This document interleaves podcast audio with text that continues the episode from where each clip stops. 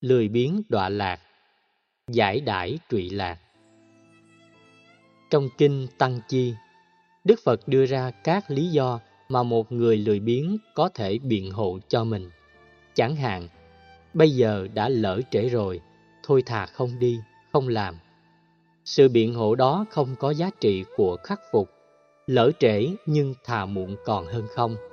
Lúc đó ta mới trỗi dậy niềm tin khắc phục, hoặc lối biện hộ khác như đã có cái đó nhiều rồi, đạt thêm cái này nữa cũng không có giá trị gì, thôi không cần phải làm.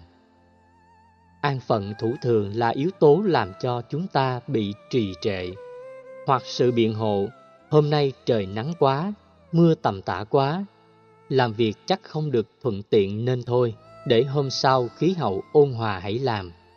Suy nghĩ như thế là ta bỏ qua cơ hội mà lẽ ra khi ra ngoài, cơ thể chúng ta có thể tự điều hòa và ta làm quen với môi trường khí hậu như vậy thì kết quả vẫn có.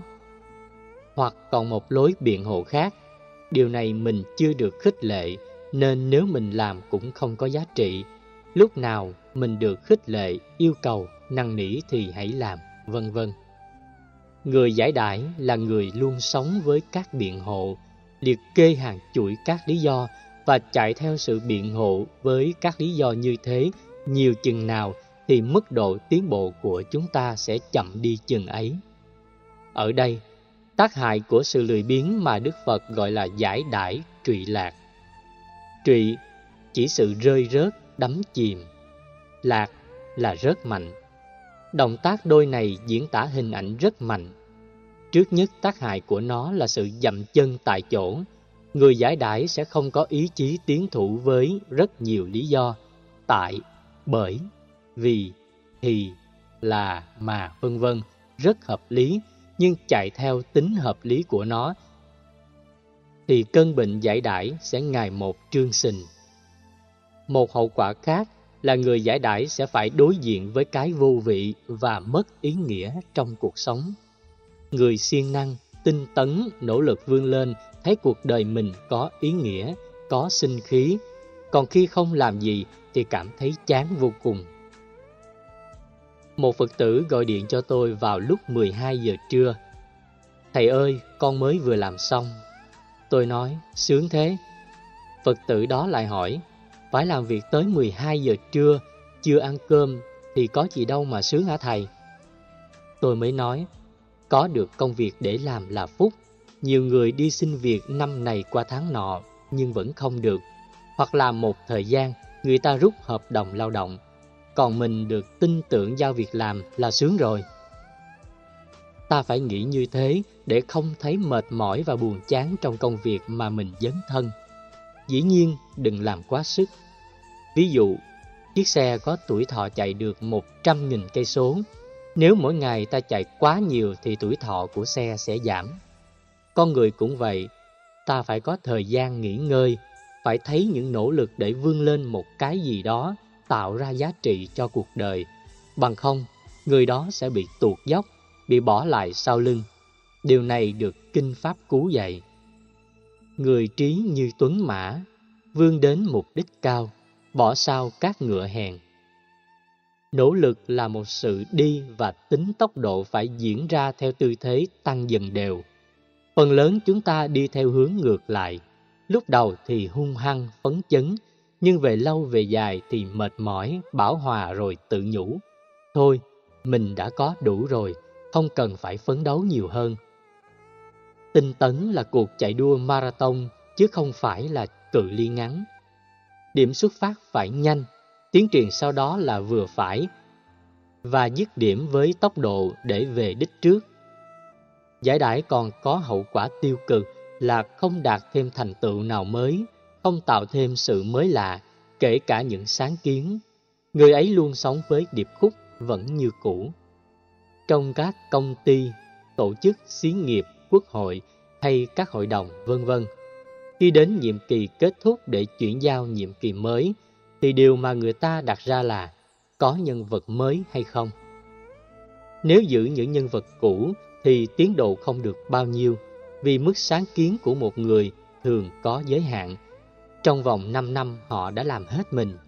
Còn những chương trình mang tính kế thừa thì khi một nhiệm kỳ được tái nhiệm lại vừa phải, dù người đó có hay, có giỏi, nhưng đến nhiệm kỳ thứ ba là bị bảo hòa, không thể có gì mới hơn. Thái độ bảo hòa dẫn đến tình trạng hài lòng hoặc chủ nghĩa thành quả sẽ làm cho người đó dù có khựng lại cũng không bị ai nói đến. Những đóng góp của họ có vẻ áp đảo khiến người khác phải nhượng bộ trước những hành vi phạm luật hay sự bảo thủ song song. Do đó, sự tụt hạng về nhân cách, nhất là sự đọa lạc đối với những người giải đãi, là vấn đề không thuộc về viễn cảnh mà đang thuộc về hiện thực. Đối với kiếp người, Đức Phật dạy, sanh được thân người là khó, gặp được Phật Pháp khó hơn, nghe hiểu lời Phật giảng còn khó hơn nữa, thực tập có kết quả là rất khó. Tận dụng những cái quý báu đó thì con người ngày càng thăng tiến về nhân cách, đạo đức, tuệ giác. Còn nếu không biết phát huy thì sau một thời gian mình sẽ chừng lại, không khéo chỉ biết hưởng thụ, không tiết kiệm phước, tổn giảm các giá trị tích cực thì sau khi chết có thể bị rơi rớt đọa lạc. Từ một người có nhiều phước báo trở thành một người chỉ có phước báo bình thường. Từ con người ở hành tinh này tái sinh thành con người ở hành tinh khác có phước báo thấp hơn, hoặc hưởng thụ nhiều, đặt nặng về thú tính nhiều, thì sau khi chết có thể đọa lạc thành các loài động vật. Có thể người không theo đạo Phật, không tin chuyện thay hình đổi dạng từ con người sang các loài động vật, hoặc từ các loài động vật sang con người, từ con người ở hành tinh này sang con người ở các hành tinh khác. Nhưng đó là một quy trình của nhân quả mà việc thiết kế lệnh điều khiển là do nghiệp chung và nghiệp riêng của chúng ta tạo ra trong suốt quá trình sống. Do đó, phải phấn đấu. Khi có mặt ở kiếp người, thì phải ngày càng đi lên, chứ không thể để ngày càng tuột hạng.ít nhất cũng phải giữ được mức bất thối chuyển ở con người. Thế giới vật dục ở phương Tây phát triển nhiều chừng nào thì con người bị tuột hạng nhân cách chừng đó xem đó là phương tiện hưởng thụ cao cấp nhất mà các loài động vật không có. Càng đắm nhiễm vào hưởng thụ thì càng bị tuột dốc, nên phải hết sức thận trọng và trân quý những giá trị ở kiếp người. Dù khốn đốn, lận đận, khổ đau, bất hạnh, bế tắc, thì cũng đừng bao giờ tuyệt vọng. Đừng bao giờ chọn cái chết, vì khi kết liễu cuộc sống bằng con đường tự vẫn thì không biết sự tuột dốc sẽ làm mình rơi rớt đọa lạc vào kiếp gì, thân phận nào, khó mà đoán được.